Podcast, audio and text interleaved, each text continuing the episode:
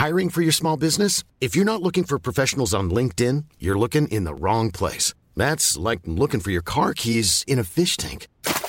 LinkedIn helps you hire professionals you can't find anywhere else, even those who aren't actively searching for a new job but might be open to the perfect role. In a given month, over 70% of LinkedIn users don't even visit other leading job sites. So start looking in the right place. With LinkedIn, you can hire professionals like a professional. Post your free job on linkedin.com slash people today. Hey, it's Ryan Reynolds, and I'm here with Keith, co-star of my upcoming film, If, only in theaters May 17th. Do you want to tell people the big news? All right, I'll do it. Sign up now and you'll get unlimited for $15 a month in six months of Paramount Plus Essential Plan on us. Mintmobile.com slash switch. Upfront payment of $45 equivalent to $15 per month. Unlimited over 40 gigabytes per month. Face lower speeds. Videos at 480p. Active Mint customers by 531.24 get six months of Paramount Plus Essential Plan. Auto renews after six months. Offer ends May 31st, 2024. Separate Paramount Plus registration required. Terms and conditions apply if rated PG.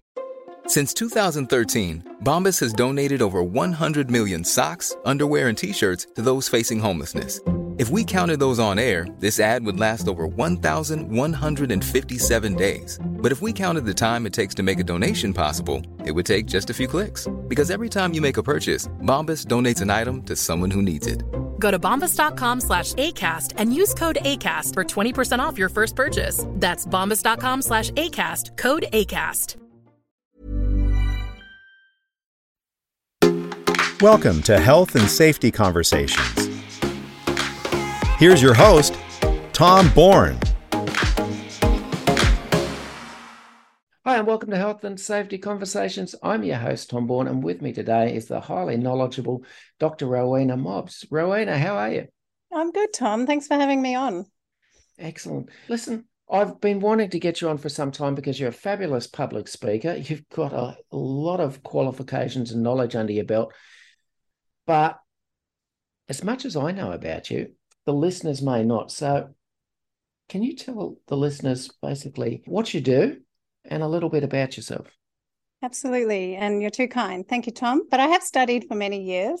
I have got my qualifications. My total study time was 15 years, becoming a neurologist with a PhD. I did my PhD in spinal injury, actually, but that translated not too badly as far as head injury goes and different types of inflammation and cell death. But then I, I have become a cognitive neurologist. So this is a relatively new field of dementia specialist neurologists in the country who also now focus on head injury, in particular chronic traumatic encephalopathy and concussive disorders as well. My background is actually in sport. I a long time ago, before I studied too much and had kids, I used to be an athlete. I represented Australia in fencing and modern pentathlon.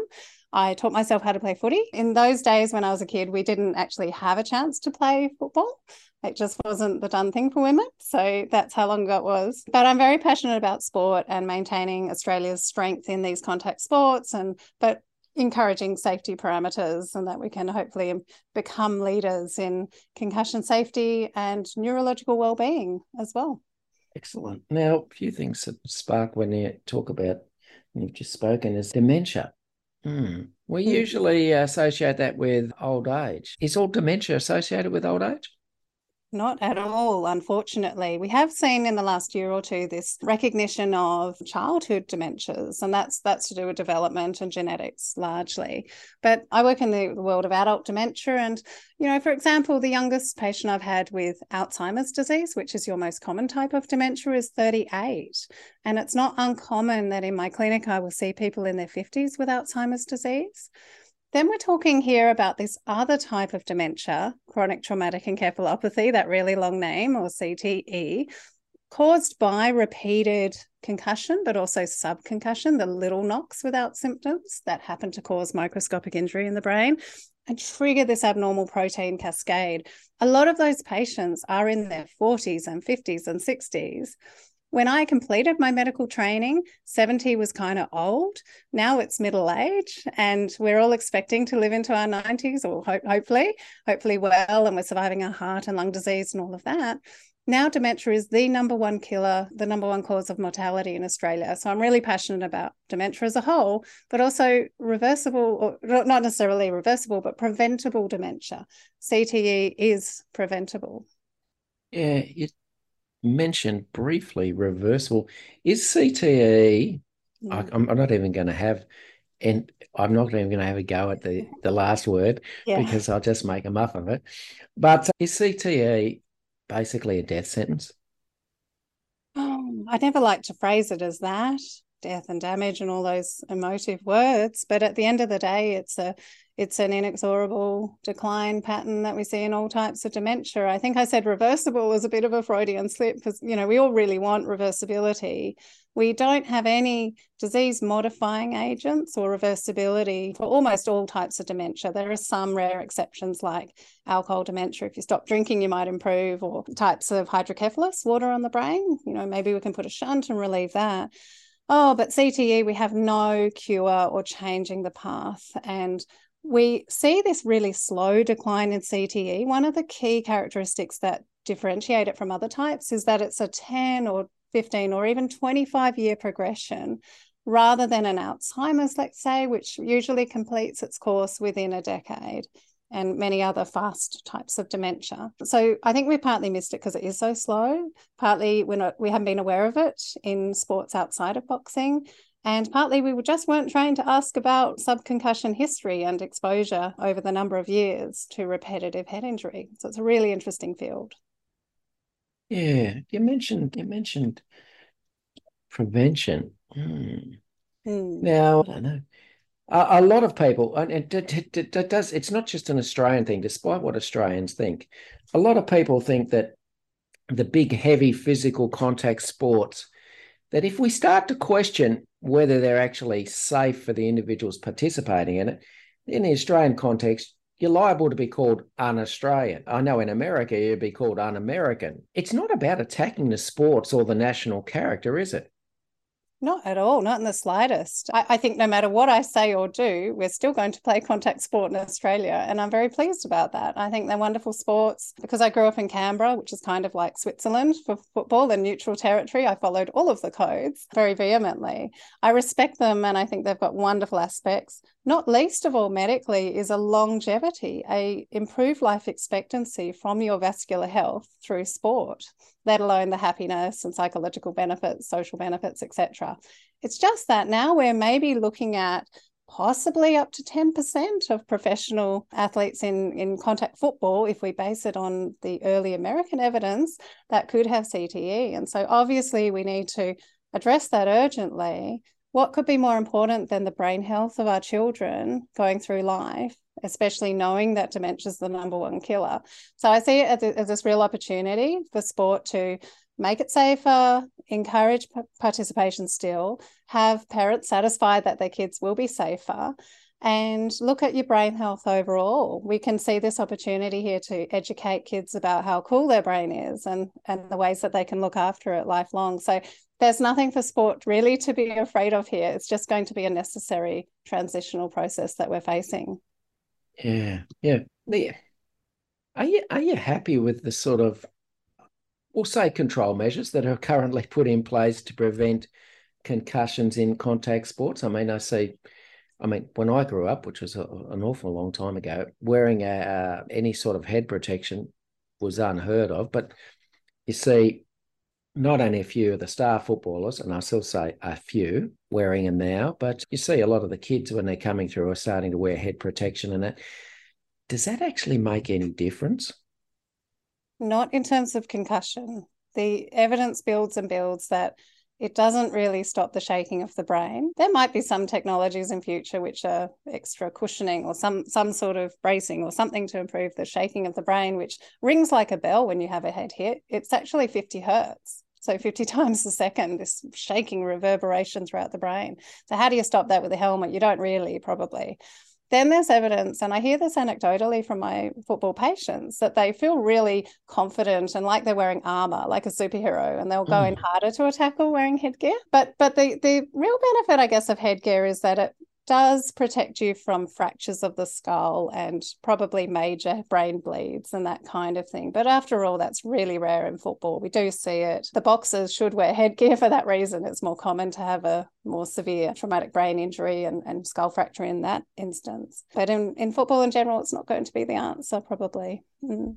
Yeah, what, whatever happened to the? There was a big push about I think ten or fifteen years ago about boxing to make it safer, etc. And I, would never heard anything actually change. Did anything change? I'm not sure exactly because I haven't, you know, followed it extremely closely, but I am aware that there were a couple of deaths of boxers mm. in I think 2015 and they had i think it was extradural hematomas so you've at your temple there's a very thin plate of bone and underneath that bone is an artery so if you fracture that thin plate you can get a massive brain bleed and, and death from that i think you know looking at what we've seen in the senate inquiry i'm sure we'll talk about that more but the recent parliamentary inquiry boxing australia spoke and they actually have nicely conservative protocols for concussion of 30 days rest as a mandated rest period after that. So there are it seems to be a mixture of perhaps some good and bad in boxing. I mean there are it's a head injury sport. The idea is to knock your player out, your opposition out, sorry. And obviously there can be potential conflicts with referees, medical staff, coaches, etc. So it's a complicated picture there.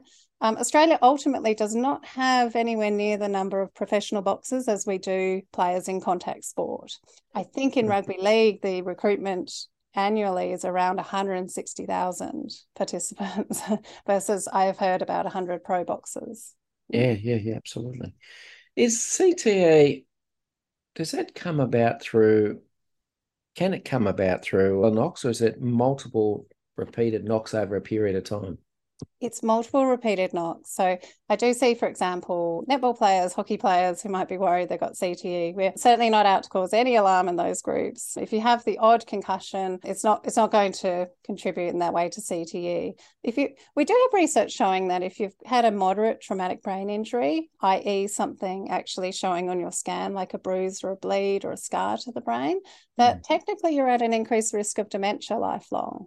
But that's very different to CTE. CTE patients, we're typically talking 20 to 30 years of recurrent exposure to head knocks through their football from a really young age, often like age five. And they might be able to recall, although some can't, recall their concussion history, but many report over 100 concussions. Many will say, I've had one every two weeks. So that's yeah. the sort of frequency we're looking at. Yeah, yeah. I was listening to um, James Graham earlier. Oh, very smart man, very smart man. Yes. And I, I must say, congratulations on him actually doing the podcast he's doing. And he he's speaking to Wally Lewis, and he's Wally Lewis was saying his honest opinion is that if every rugby league player went and got a scan, they'd find the dark areas in the brain where bleeds have actually happened, micro bleeds have actually happened.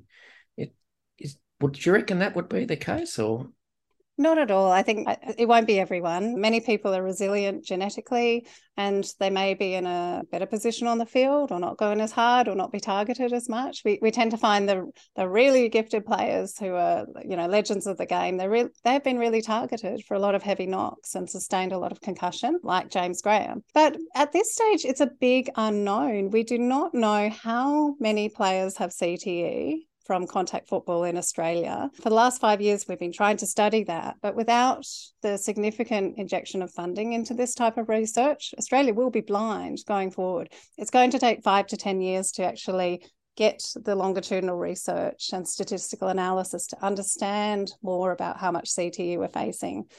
Then you've got things like scars on the brain and white matter changes. So White matter is the connecting fibers or the highways of the brain that take signals back and forth between neurons.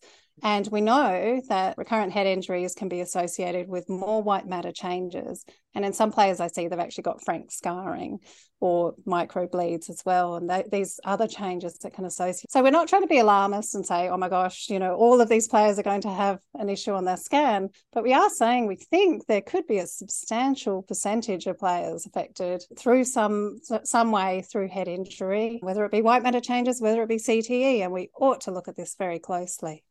Yeah, yeah. And it's not just it's just not a safety issue and a health issue. I mean, we're talking about if you've got a significant number of players who are developing early onset dementia, that's got to be a huge, a huge burden on the public health system down the track. Absolutely. And what we're finding is it's very likely to be a burden on the carer or the spouse on their health that mm. they often neglect their health. They're looking after an individual. They are in many circumstances where we're actually looking at CTE, becoming full time carers as their loved ones approach nursing home and things like that.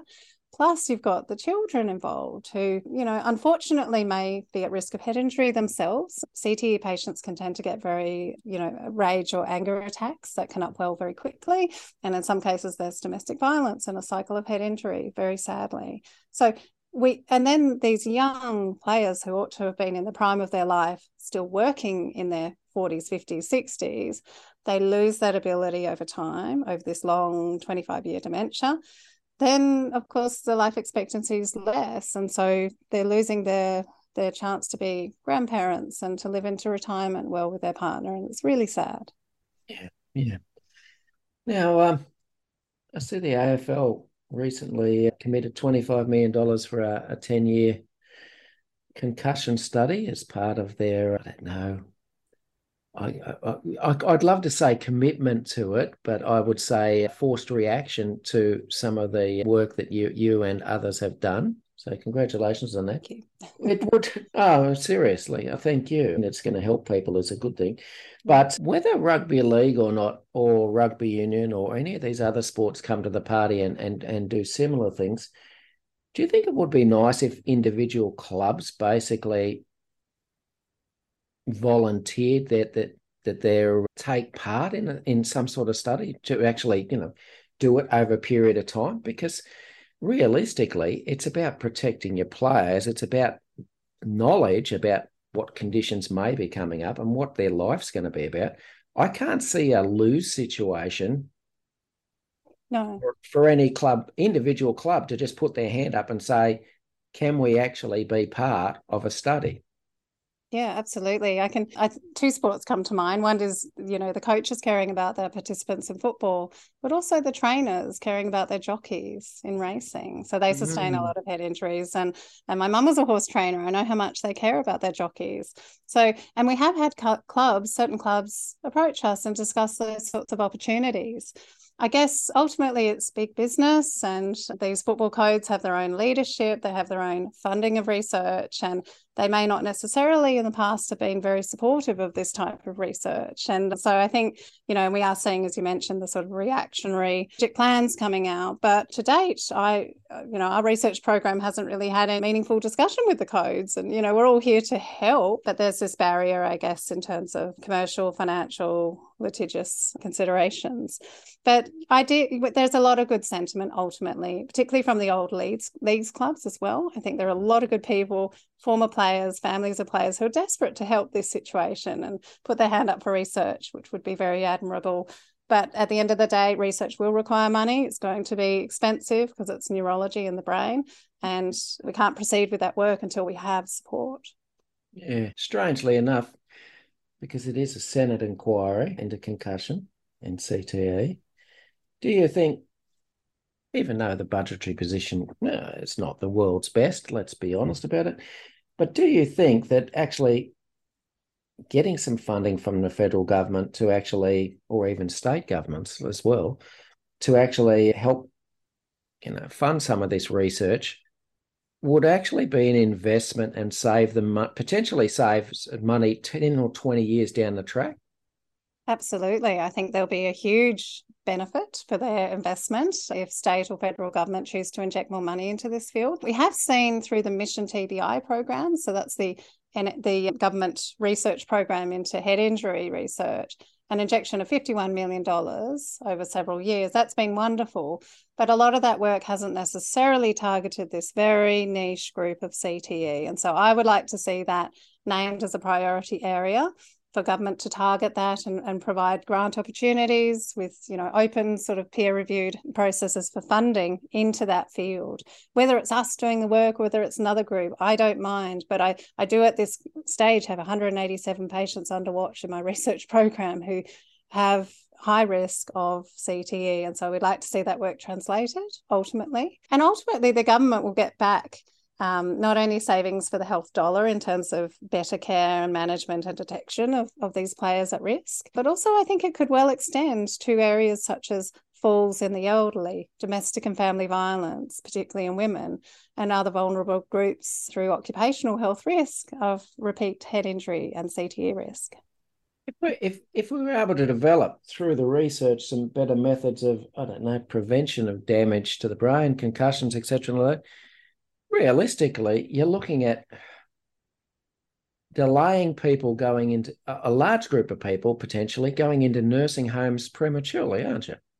Absolutely. And and as I said at the start, this is a real opportunity to grab with two hands this this sporting awareness of our brain health teach kids to really look after themselves you know not drink too much like many people do through life or at college or whatever. You know avoid drugs look after their blood pressure and their cholesterol and their vascular risk in life not to be alarmist again, not to increase health anxiety too much, but we see public health campaigns all the time, like for melanoma or for lung cancer risk in smoking. And so, why wouldn't we now, in this century of the brain, really look at our own risk in Australia, keep Australians living well into old age without dementia? And how much value would that be to the community and, and economically, probably? It's huge.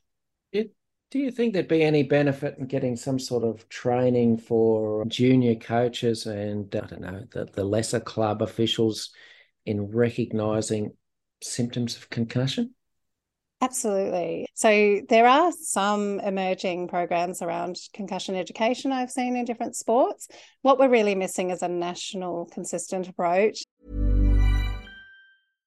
How would you like to look 5 years younger? In a clinical study, people that had volume added with Juvederm Voluma XC in the cheeks perceived themselves as looking 5 years younger at 6 months after treatment. Look younger, feel like you. Add volume for lift and contour in the cheeks with Juvederm Voluma XC. Reverse signs of aging by adding volume to smooth laugh lines with Juvederm Vollure XC. For important safety information and to find a licensed specialist, visit juvederm.com. That's J U V E D E R M.com. Not for people with severe allergic reactions, allergies to lidocaine, or the proteins used in Juvederm. Common side effects include injection site redness, swelling, pain, tenderness, firmness, lumps, bumps, bruising, discoloration, or itching. There's a risk of unintentional injection into a blood vessel, which can cause vision abnormalities, blindness, stroke, temporary scabs, or scarring. Talk to a licensed specialist to find out if it's right for you.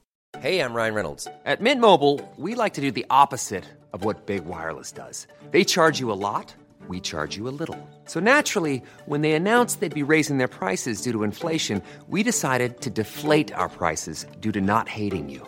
That's right. We're cutting the price of Mint Unlimited from $30 a month to just $15 a month. Give it a try at mintmobile.com slash switch. $45 upfront for three months plus taxes and fees. Promo rate for new customers for limited time. Unlimited more than 40 gigabytes per month. Slows. Full terms at mintmobile.com.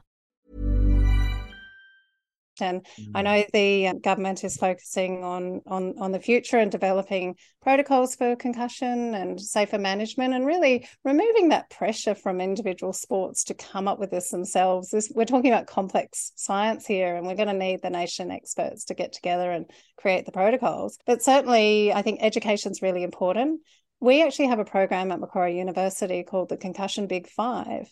And this is essentially how to teach yourself be a neurologist. You know, it's not not hard. You can do it. We all intuitively know what concussion looks like from watching it on the telly. And you, you're looking at a the five signs of slump, slow, slur, sway, and stun. So in terms of slump, that's a, a, knockout. You know, the player's unconscious on the field. You might actually see seizure type clenching of the fists as well. The brain gets irritated and can have seizures. They can be slow to get up. They can stumble and sway. They can look stunned or confused, and they can be slurry or only partially responsive and just not right in their speech. So, how easy is that to learn those five signs? And anybody like a spectator, referee, commentator, coach, fellow players could detect that and say, uh uh-uh, uh your brain is telling us you've had a concussion. It doesn't matter what symptoms you report now. You have had a concussion. Please come off the field and don't don't come back. We need a recovery period. yeah, yeah. It it sounds very similar to the highly successful slogan around stroke, which is the the, the lovely fast. If you can get that on the same level, that would be good. We we seem to glorify in contact sports um, the person who soldiers on, the person who, regardless of the injury or the head knock, just keeps going. I, I, I still remember that grand final, Canterbury versus South Sydney, and basically Sam Burgess was concussed in the first tackle. Mm. And yet, yet we, we celebrated the club's decision to let him play on the whole game. And I think, think he was actually given the, the man of the match award in the end. How hard is it for clubs to actually develop and then enforce policies and procedures that are, I don't know, are based on science rather than on what the coach feels is best at the time? Yeah, well, it's it's not hard if you've if you've got good education, cultural change, and independent practitioners, truly independent, who have not been employed by or are not employed by the sport specifically. Club doctors, for example, may potentially have a conflict of keeping their players on versus taking them off, potentially. But certainly, yeah, I think there's there is a role for cultural change here. I see it in my players anyway. Like they they are very smart so they have a higher intelligence than than we might expect you know they're very often very smart in, in, our baseline testing and they want to look after their brains. Yes they would want to play football and many would say I, I would still play again but they would want some safety parameters around that. It's very different to push through pushing through pain in terms of a you know a corky or a muscle muscle injury or what have you something that is very likely to reverse and be treatable and you'll be back to normal versus your brain which is soft delicate can have irreversible damage and now we're seeing the effects of that. Much more care ought to be taken and players need to have that pressure removed. They also need to be aware that there are often delayed symptoms of concussion and some of the latest studies particularly one recently out of Cambridge University, is identifying that 47% of people at six months are still not right after concussion on testing or on scans of their brain. So I just think we need to be more cautious here and we would generally advocate a, a month off or 28 days approach rather than this 11, 12, 14 days. She'll be right in three days, yeah. as we've seen. yes. Even even this year, it's just like, are you yeah. kidding me? you yeah, were knocked out on field and you somehow think you can come back. It's a great sentiment, but you know, it's not reality. Absolutely. and they, they can still be exciting, can't they, Tom? Don't you agree? You can still oh, have a tough game and not get oh, oh, that that would be the the aim of it. Is it is it likely that you become more susceptible to becoming concussed the more often your head gets hit? Mm, it is. It's been shown time and again, and it's common in our clinics. So I call it the concussion crescendo effect, where, you know, and we see it with players. I guess you might think of people like Kalyn Ponga or I want to say the name or who knows. Potentially, some players are having a ramping up effect of concussion, and and you know the old term for it was a weak jaw or a soft jaw, and unfortunately, we seem to see players maybe potentially be targeted by the opposition for their soft jaw. So this is a, a really dangerous situation, and it's dangerous in in the the rare syndrome of second impact syndrome, where you can actually die from having a second concussion if it then triggers brain swelling. That's really rare worldwide, but nonetheless, it's still a risk within a month within a month is the highest risk. But secondly, why wouldn't brain health be part of good athletic performance?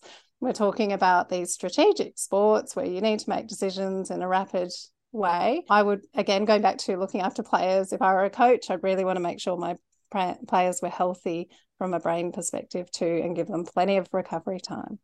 Yeah, yeah. I, I, I that question was basically a Kalyn Ponga question because yeah. uh, I I saw him as a very young young gentleman come through the Cowboys and excitement plus, absolute excitement plus.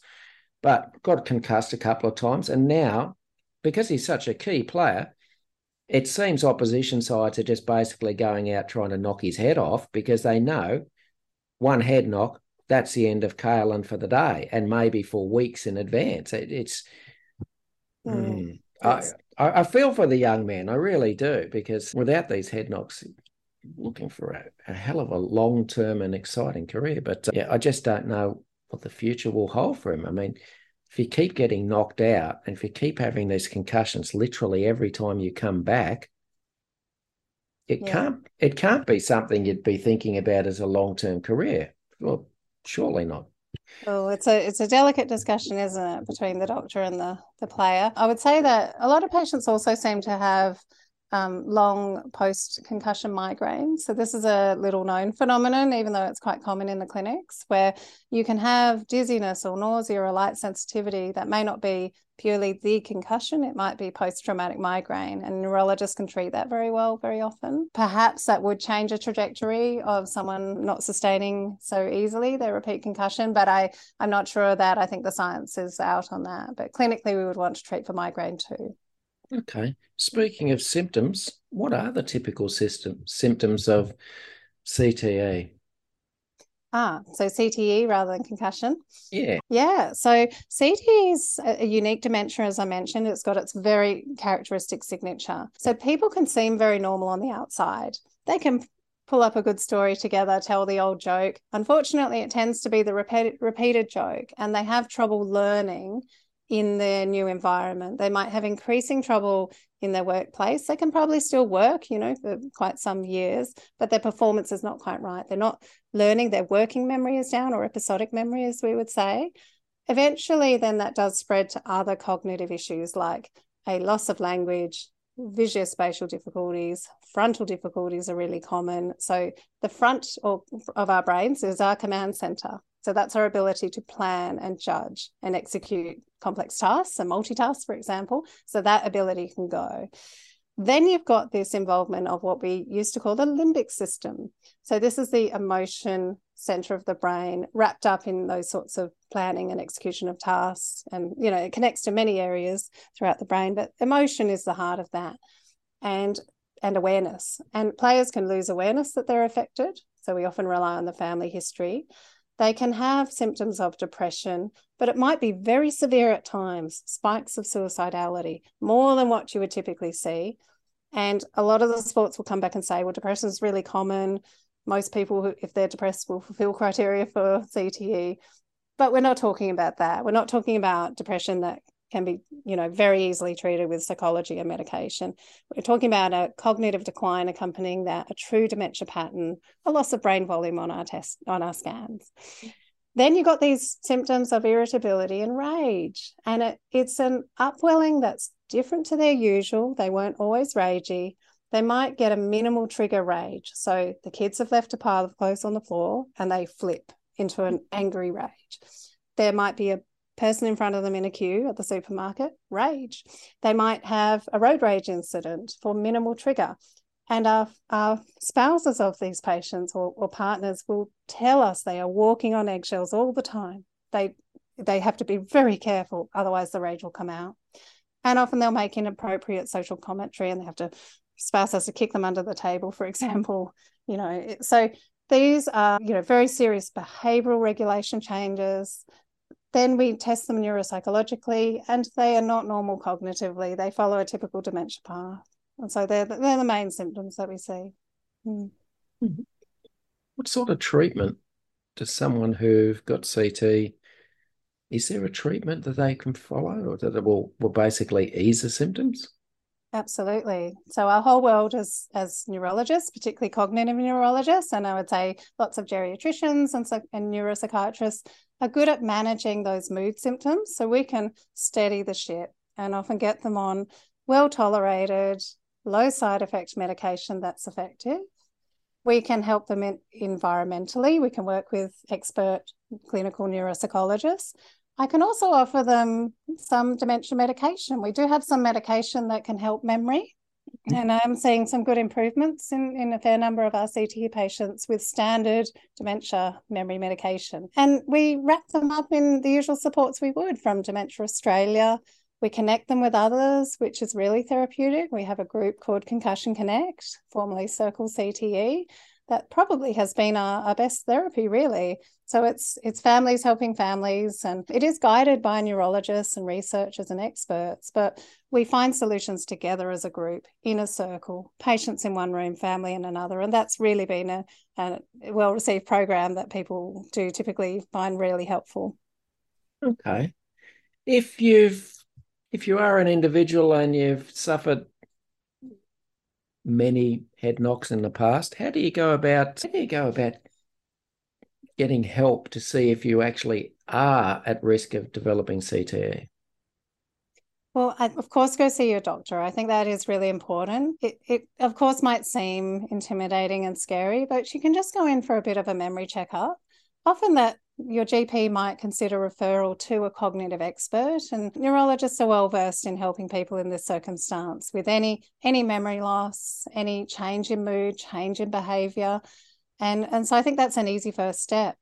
As neurologists, we might then go on and do some MRI brain scans, sometimes electrical testing, EEG, or PET scans for metabolism and other testing, and the neuropsychology testing. But the first step is to, I think, talk to your family, talk to your doctor, maybe get your family's outside perspective on how you've been, um, and trust that we we often can help, and that rather than being fearful that you might have CTE, we can often ameliorate that fear. It may be that you do turn out to have those features, but we can often help you, and it's less fearful for people then to deal with the situation rather than sit in silence. Yeah, no, that's good.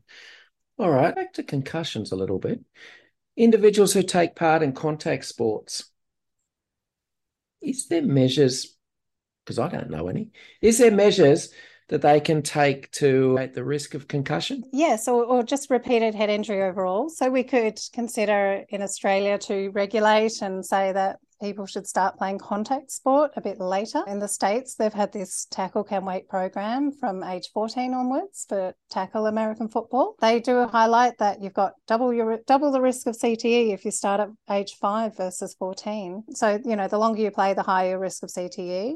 Um, the earlier you play, the earlier you may manifest CTE. So we can start later. We can certainly modify things like heading and training. We can lower the contact burden and head injuries in, in other codes of football. We can certainly consider players retiring at a at a younger age, possibly. Would that be the worst thing in the world? A lot of players do tell me it wouldn't be. They would be open to retiring a bit earlier. You know, maybe that would make a difference for some people. And then we can have a really good culture, as I said, around looking after people if they have had a concussion.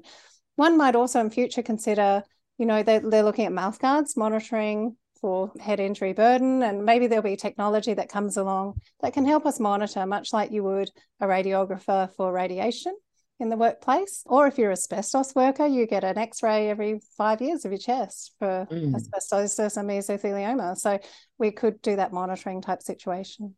Safety legislation. That has been one of the calls during the Senate inquiry from the Players Association, for example. They see that as a good avenue. At the very least, I would think that the government might want to have some sort of shared player fund that could fund any injury cover. After all, you know, these are difficult neurological disorders we're talking about. They are costly. A player, certainly, I would think at the age of 20, may not realize what they're in for and that they may sustain a, a CTE dementia from this and what that would mean 25 years of of medical care you know so and and effects on their workplace and their family life and longevity so i think it'll be really interesting to see what comes out of the report in June from the Senate. I'm really hopeful they'll provide some firm structure for sports and and you know a bit more of a stick than a carrot approach, but also alleviate the pressure from the sports in that way, in that it's a whole of you know the government can assist. It's a national issue. We're not just talking about sport, which is 20% of head injury. We're talking about the other 80%. And we're talking about domestic and family violence and important things like that. So, and military, of course, blast exposure. So we need a big perspective approach, and that's what the federal government's for. Yeah, yeah. Do, uh, do you get frustrated when high profile coaches make, I don't know, absurd comments like it's making the game unmanageable and stuff like that?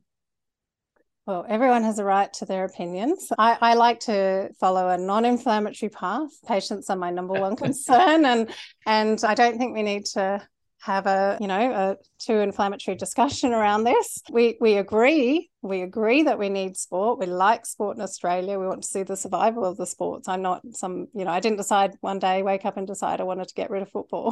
No, no, i just decided i seeing people in trouble constantly coming through my clinic and we have to do something. So we can we can see eye to eye on this. And i think again the senate inquiry will help sort out some of that wheat from chaff and, and get a more sensible discussion going uh, as I said, we've seen the different sporting codes make some modifications this year as, I don't know, publicity has ramped up. In your opinion, has what the major codes of sport done actually sufficient?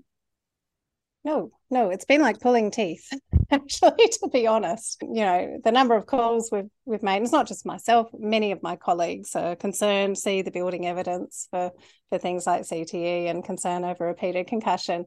And yet we've seen, you know, it seems to be a real reluctance to have a mandatory stand down period of any substantive length of time versus, let's say, if you had a hamstring tear or a fractured ankle, you would take more time off, wouldn't you? It, couldn't be the worst thing in the world if we did have some more stringent mandatory stand downs. At least I think there could be more communication between scientists and doctors and the government who might be concerned about CTE and the sporting bodies themselves to help work with with on the issue rather than against on the issue. I think that there has been a shift anyway because CTE has been recognized by the major US health organization, the National Institutes of Health, has been caused by head injury. And so people are moving on. It's time for the sports to be more transparent and open to change on this issue. And I, I think we'll get there. I think we're seeing those shifts just coming in now. But but the NF, you know, the American football, NFL, they had their first case of CT in 2005. We we have lost a lot of years here awaiting better research and better concussion protocols in our country. Yeah. All right, got time for probably one more question. Save this one up deliberately. Uh oh. yeah, in, in America, but it's also around the world, and you see it all on social media. There's been a rise of a new sport in the last few years uh, slap fighting.